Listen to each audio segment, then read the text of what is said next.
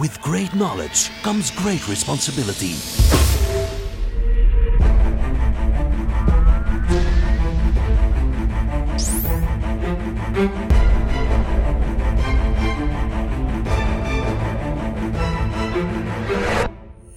Fifty-two topics by Maarten Bové en Kevin Couvreur. Hey, hallo allemaal. We zijn weer terug voor een nieuw topic binnen onze 52 Topics. Kevin, het is een speciale aflevering vandaag. Zoals altijd, hè, Maarten. Het zijn altijd eigenlijk wel, eigenlijk wel. Dat moet ik toegeven. Ja. Een speciale gast. Ja, zeker. We hebben niemand minder dan de nieuwe GM van Microsoft België kunnen strikken. Marijke Schroos, welkom in onze studio. Bedankt om wat tijd vrij te maken. Dankjewel voor de uitnodiging. Graag gedaan. Ja, hè. We, we hebben graag speciale gasten natuurlijk. hè. Absoluut. Ehm, ja, laten we van wal steken, Marijke. Ehm, ja, nieuwe GM van Microsoft. Eh, waarschijnlijk ook een hele eer voor jou om dat te kunnen zijn, waarschijnlijk. Eh, maar wie is Marijke eigenlijk? Kan je even wie zeggen wie je bent? Goh, er, is, eh, er is veel te vertellen en niet veel te vertellen, denk ik. Eh, ik ben een sociale wetenschapper. Ik ben ondertussen al 19 jaar actief bij, eh, bij Microsoft. En sinds 1 oktober inderdaad als, als general manager. Eh, ik ben van opleiding een sociale wetenschapper. Dat is misschien een klein beetje atypisch. Het vraagt dan niet direct aan het hoofd van een IT-bedrijf. Ja. En ik moet ook toegeven dat dat ook een beetje toevallig is dat ik daarin gerold ben. Maar ik, eh, ik was direct eigenlijk wel wild enthousiast over de snelheid van de industrie. Het is eigenlijk pas sinds tien jaar dat ik echt voel dat ik 100% ook op mijn plaats zit. Omdat ik ben echt een tech-optimist. Dat wil zeggen dat ik echt geloof dat technologie een heel belangrijk stuk gaat zijn van de oplossing naar, eh, naar wereldproblemen toe, de kleine en grote problemen. En, ehm, en ik voel nu echt wel dat we daar nu staan en dat we effectief die impact kunnen hebben op de maatschappij. Ja, ja. Dat, dat bezielt eigenlijk wat de show is ook eigenlijk. voilà, de positieve kant van technologie, wat je mee kan doen. Ja, ja. Ehm, ja eh, Marijke, functie van general manager. Hè. Je neemt over van Didier. We hebben ook het geluk gehad van eh, Didier Ongena in 52 Topics. Hij heeft de eh, kick-off gedaan eigenlijk. heeft de kick-off gedaan, ja. Ja, Eh, heeft ons op weg gestuurd, eigenlijk, om het zo te zeggen. Ehm, ja, hoe, hoe denk jij het wat aan te pakken? Welke accenten eh, zou jij durven leggen eh, bij Microsoft? Goh, ik denk dat Didier heel veel goede dingen heeft gebracht. Hè. Eh, Didier was, is super strategisch en is ook zeer goed met de cijfers. En eh, ik heb tien jaar geluk gehad om aan hem te rapporteren, dus ik heb heel veel van hem meegekregen, wat dat heel positief is. Ja. Ik ben wel een andere persoonlijkheid natuurlijk voor mij. Ik werk heel hard op basis van wat de mensen brengen en de sterktes die mensen brengen, het team brengt eigenlijk. Eh, en dat is dus een, wel een accentverschuiving, denk ik, maar eh, eentje die, eh, ja, die, die weer goesting geeft voor meer. Ja, Mhm. super. Nu, ja, die eerste 100 dagen die zijn ondertussen al gepasseerd, Marijke. Dat is toch een heel speciale milestone eh, voor veel mensen. Eh, hoe heb jij die ervaren? Hoe was dat voor jou? Wat zijn jouw takeaways daarvan? Ja, ehm, wel, dat is heel snel gegaan, om eerlijk te Kan ik me zijn. voorstellen. Ehm, mijn, mijn, de key takeaways zijn eigenlijk, ja, het is een superboeiende job. Het is meer dan ik verwacht had eigenlijk. Eh, het is heel boeiend, ehm, omdat je eigenlijk, ver, allee, je bent een vertegenwoordiger van Microsoft naar de markt toe. Eh, maar je bent ook een vertegenwoordiger van je markt naar Microsoft toe. En als je ziet welke innovatie dat er hier in België kan plaatsvinden en eh, wat er soms moet gebeuren dan bij ons in ons moederhuis eigenlijk, om dat ook mee te faciliteren. Het zijn heel boeiende gesprekken, dus die twee werelden heel kort bij elkaar brengen is heel, is heel tof. En ik heb me dan ook vooral geconcentreerd om met de mensen binnen Microsoft te spreken, maar ook heel veel met externen, met klanten en met partners. En daar zijn, eh, ja, dat zijn sowieso zeer boeiende ehm, gesprekken geweest. Als ik het goed hoor hè, in uw enthousiasme, ik moet zeggen, je bent heel enthousiast over de uitdaging. Ehm, ik denk natuurlijk dat je met heel veel nieuwe mensen in contact komt natuurlijk vanuit die rol. Ehm, wat voel jij zo? Zijn er zaken dat jij voelt die leven? Of zijn er bepaalde uitdagingen waar je zegt van ja, dat leeft wel in België, in Vlaanderen, eh, bij de bedrijven?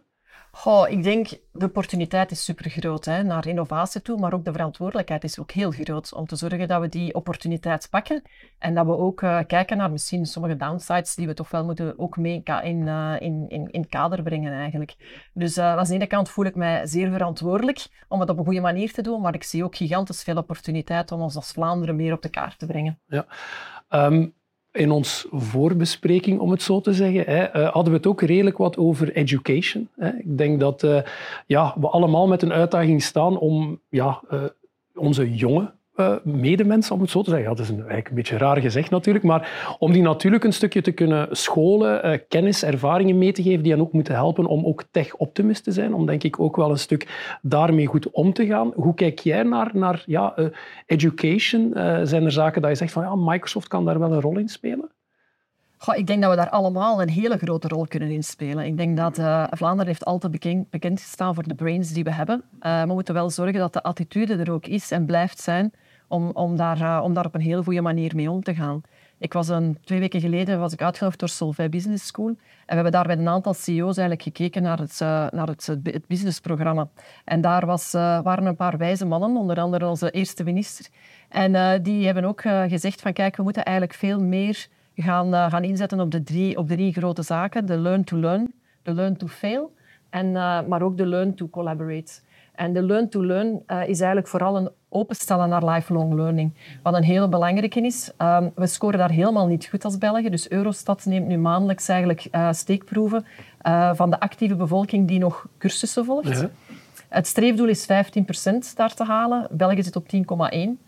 Uh, terwijl dat bijvoorbeeld de Nordics over de 30% scoren. Dus um, die appetite om te leren, in iets, zeker in iets waar je passie voor hebt, dat is heel belangrijk dat we dat verder ontwikkelen.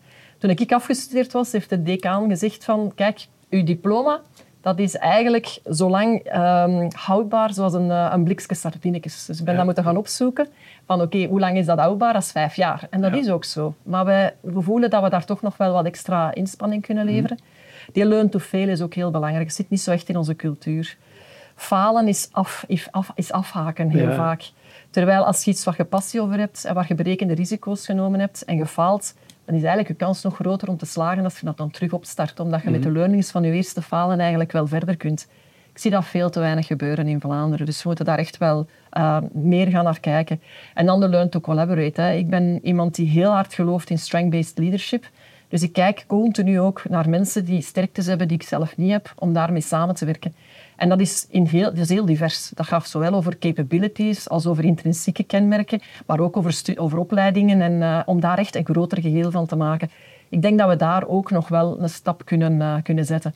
En als je dan kijkt puur naar het Microsoft-programma binnen onderwijs, dan kunnen we heel veel middelen geven aan, uh, aan, aan het onderwijs om de taak makkelijker te maken op een heel aantal domeinen, waardoor dat onze onderwijzers ook beter kunnen meezijn met die, die, de learn to learn, de learn to fail en de learn to collaborate veel verder door te drukken.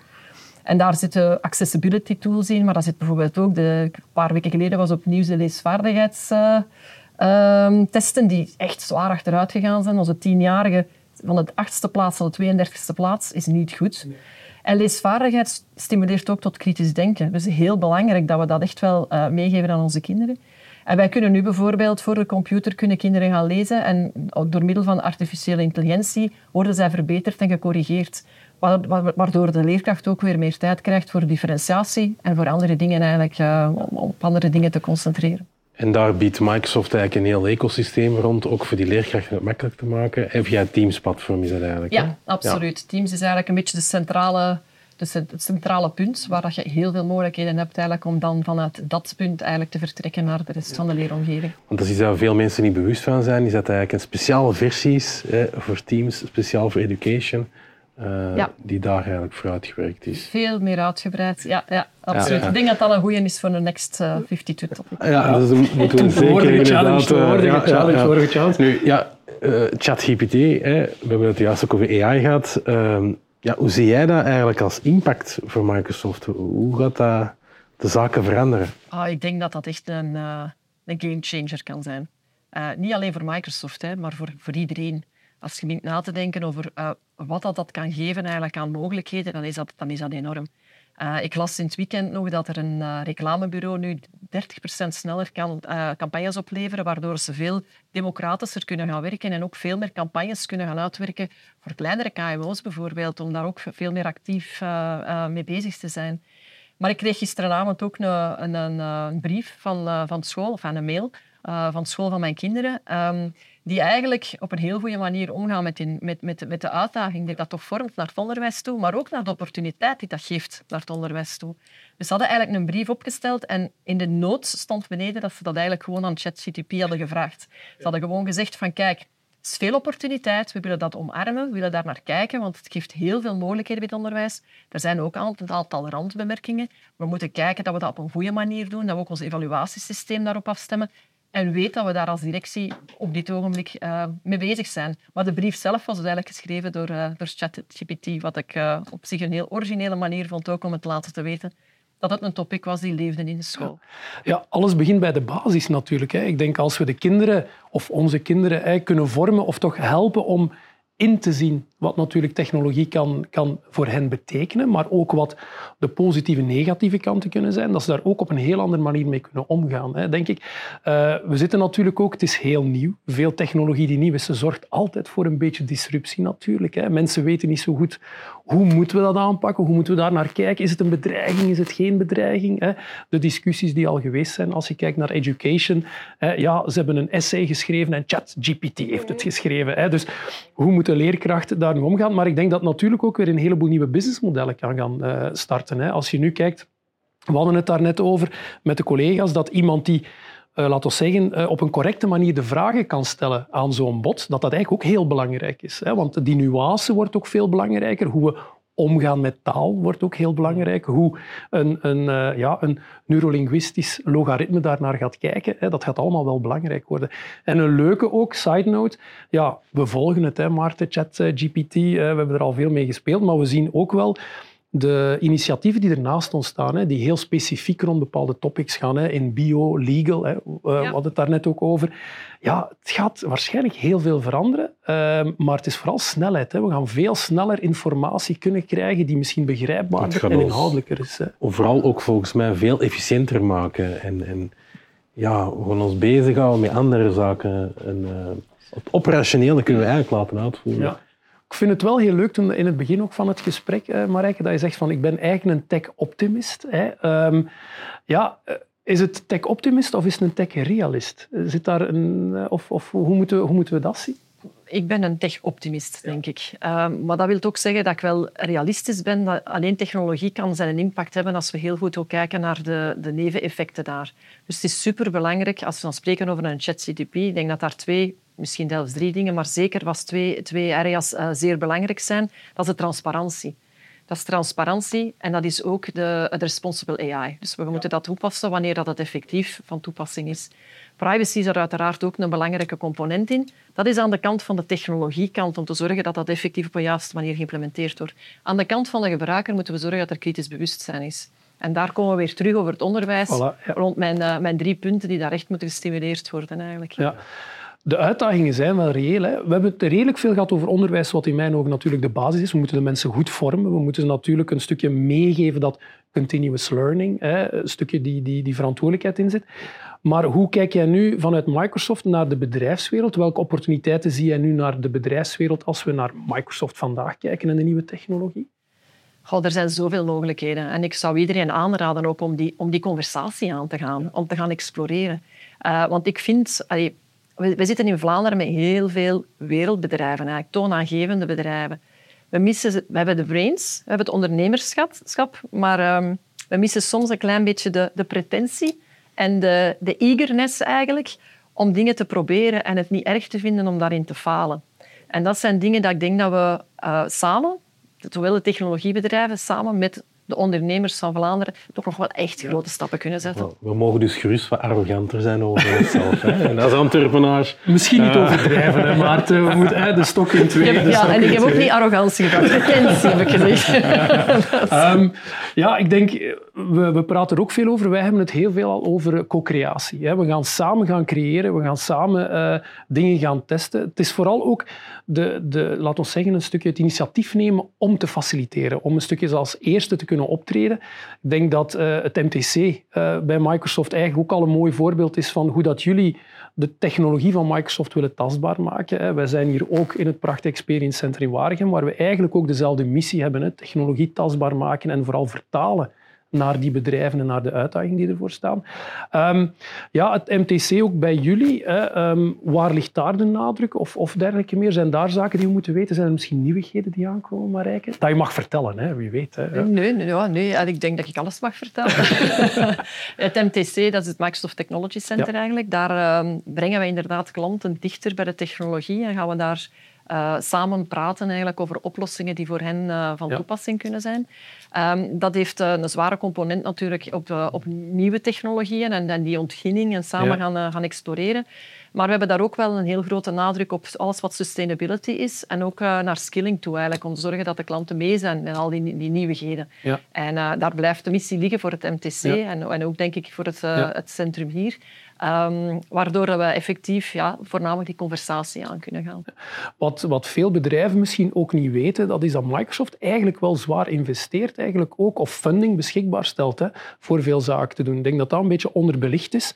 Uh, dat daar zeker opportuniteiten liggen, denk ik, hè, naar workshops en dergelijke meer. Dus Microsoft probeert daar ook een stuk wel zijn deel in te gaan doen, denk ik. Um, dus we komen ook terug op het feit, je moet het gesprek aangaan. Hè. Ik denk dat je eigenlijk moet openstaan, moet praten, een stukje moet durven challengen met je IT-partner, met partners rondom jou, denk ik. Ja. Um, nog één vraagje van mij. Als wij praten over innovatie, Marijke, uh, hoe zie jij innovatie eigenlijk? Of hoe vertaalt innovatie zich in praktische zaken of in technologie? Hoe zou je dat, uh, wat is innovatief zijn, ik ga het zo zeggen? Goh, dat is wel een hele moeilijke vraag, een super brede vraag ja, ook. Het... Um, het is niet innovatief zijn om innovatief te zijn, om de eerste op de markt te zijn. Het moet absoluut altijd uh, heel veel um, gevolg hebben eigenlijk voor de, de, de, de outreach naar uw klanten toe, naar uw operations, een verbetering zijn voor uw employees, een optimalisatie zijn voor uw productontwikkeling. Het heeft altijd wel daarmee te maken, uiteraard.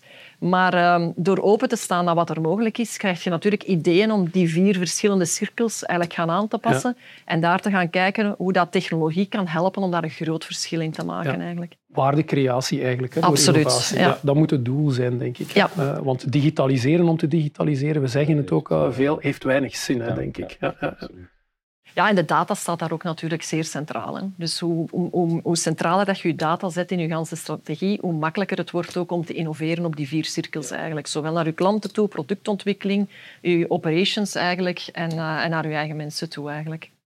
Um, strategisch vanuit Microsoft zijn er bepaalde zaken die voor het komende jaar of, of uh, dergelijke toch belangrijk worden of die wat meer in de verf gaan gezet worden? Ja, Security misschien is er één van. Misschien zijn er nog andere zaken. Er zijn, ja, uiteraard zijn er andere zaken. Uh, security is heel belangrijk. Ik bedoel, we moeten mee in die, in, die, in die beveiliging van onze systemen. is gewoon heel belangrijk. Ik hoor soms klanten zeggen, ja, maar de data die wij hebben, dat is eigenlijk, daar kan niemand iets mee doen. Maar daar gaat het ook niet over. Het gaat over het feit dat die data voor u belangrijk is. En als die data voor u belangrijk is, dan is die ook interessant voor, voor hackers. Dus daar moet toch wel ook nog een beetje een change of mindset komen. En ik, allee, dat, dat, is echt wel een, een, key focus. Wat uiteraard ook een grote focus is, is dat we onze eigen datacenters gaan lanceren. Onze Azure datacenters in België, op Belgische grond. Ja. Um, en dat geeft wel heel wat mogelijkheden. Dat geeft mogelijkheden naar nog meer innovatie heel dicht bij ons brengen. Maar dat geeft ook uh, mogelijkheden naar sovereign scenario's, naar meer high confidential compute, naar die dingen die heel sensitief zijn, mm om die ook gaan te, gaan te capturen. En in het kader daarvan zijn we ook bezig met skillingprogramma's en sustainability-programma's uiteraard, omdat dat heel belangrijk ja. is. Onze missie is to empower every person, every organization on the planet to achieve more. Dus dat is wel een heel belangrijke natuurlijk in die datacenter-strategie. Dat is een belangrijke missie, ja. Het trainen en coachen staan wel heel centraal. Hè, Absoluut. Ik denk dat dat ook een verantwoordelijkheid is. Ik zei er straks, van, we hebben heel veel opportuniteit, we hebben ook veel verantwoordelijkheid. We willen niemand achterlaten uh, in die digitalisering, dus we moeten ook wel investeren op die skilling. Als je ziet dat er 450.000 shops op bestaan waar we geen invulling voor hebben. Als je ziet dat er um, ehm, 4,5 miljoen mensen in België de komende vijf jaar toch een of andere reskilling uh, gaan doorgaan, dan moeten wij als bedrijf ook daar onze verantwoordelijkheid in opnemen en zorgen dat we daarop mee investeren.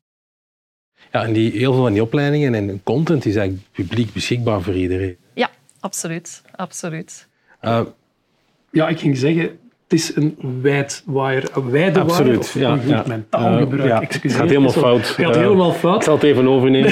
Eh, Nee, maar ik denk, we hebben het al een paar keer gezegd, hè, ehm, voor het docs.microsoft.com is al zo belangrijk en informatie, je kunt er eigenlijk al heel veel vinden. En nog een heleboel andere, learn.microsoft.com. Ja, Learn. En ik denk zelf rond het nieuwe datacenter dat naar België komt, bestaat eigenlijk ook een heel programma. Hè. Ja, dus, eh, ja, dus absoluut. heel veel. eh, misschien, Marijke, kan je daar al meer over zeggen? Wanneer komt dat nu in België? Jammer genoeg niet, maar we zijn bezig. We zijn aan het bouwen. Dus het, Ja. is niet, eh, het is niet meer alleen een, eh, een wild idee. We zijn echt fysiek aan het bouwen. Dus ja, verwacht dat ergens eh, binnen een jaar kunnen of we, zo. kunnen we langsgaan met 52 Topics met de opening of zo. Van de, Het van zou wel leuk zijn, ja, Het ja, zou wel ja. leuk zijn. hè? Onze, onze uitstap. kan hè. een idee zijn. Ja. We maken er Ik iets heb een voorzichtige ja gehoord. Ja, voorzichtig. Ja. We gaan misschien op termijn nog eens moeten extra polsen of het lukt. Ehm, ja, ik moet zeggen, heel veel info. Ik moet, het is heel boeiend, het is heel verrijkend.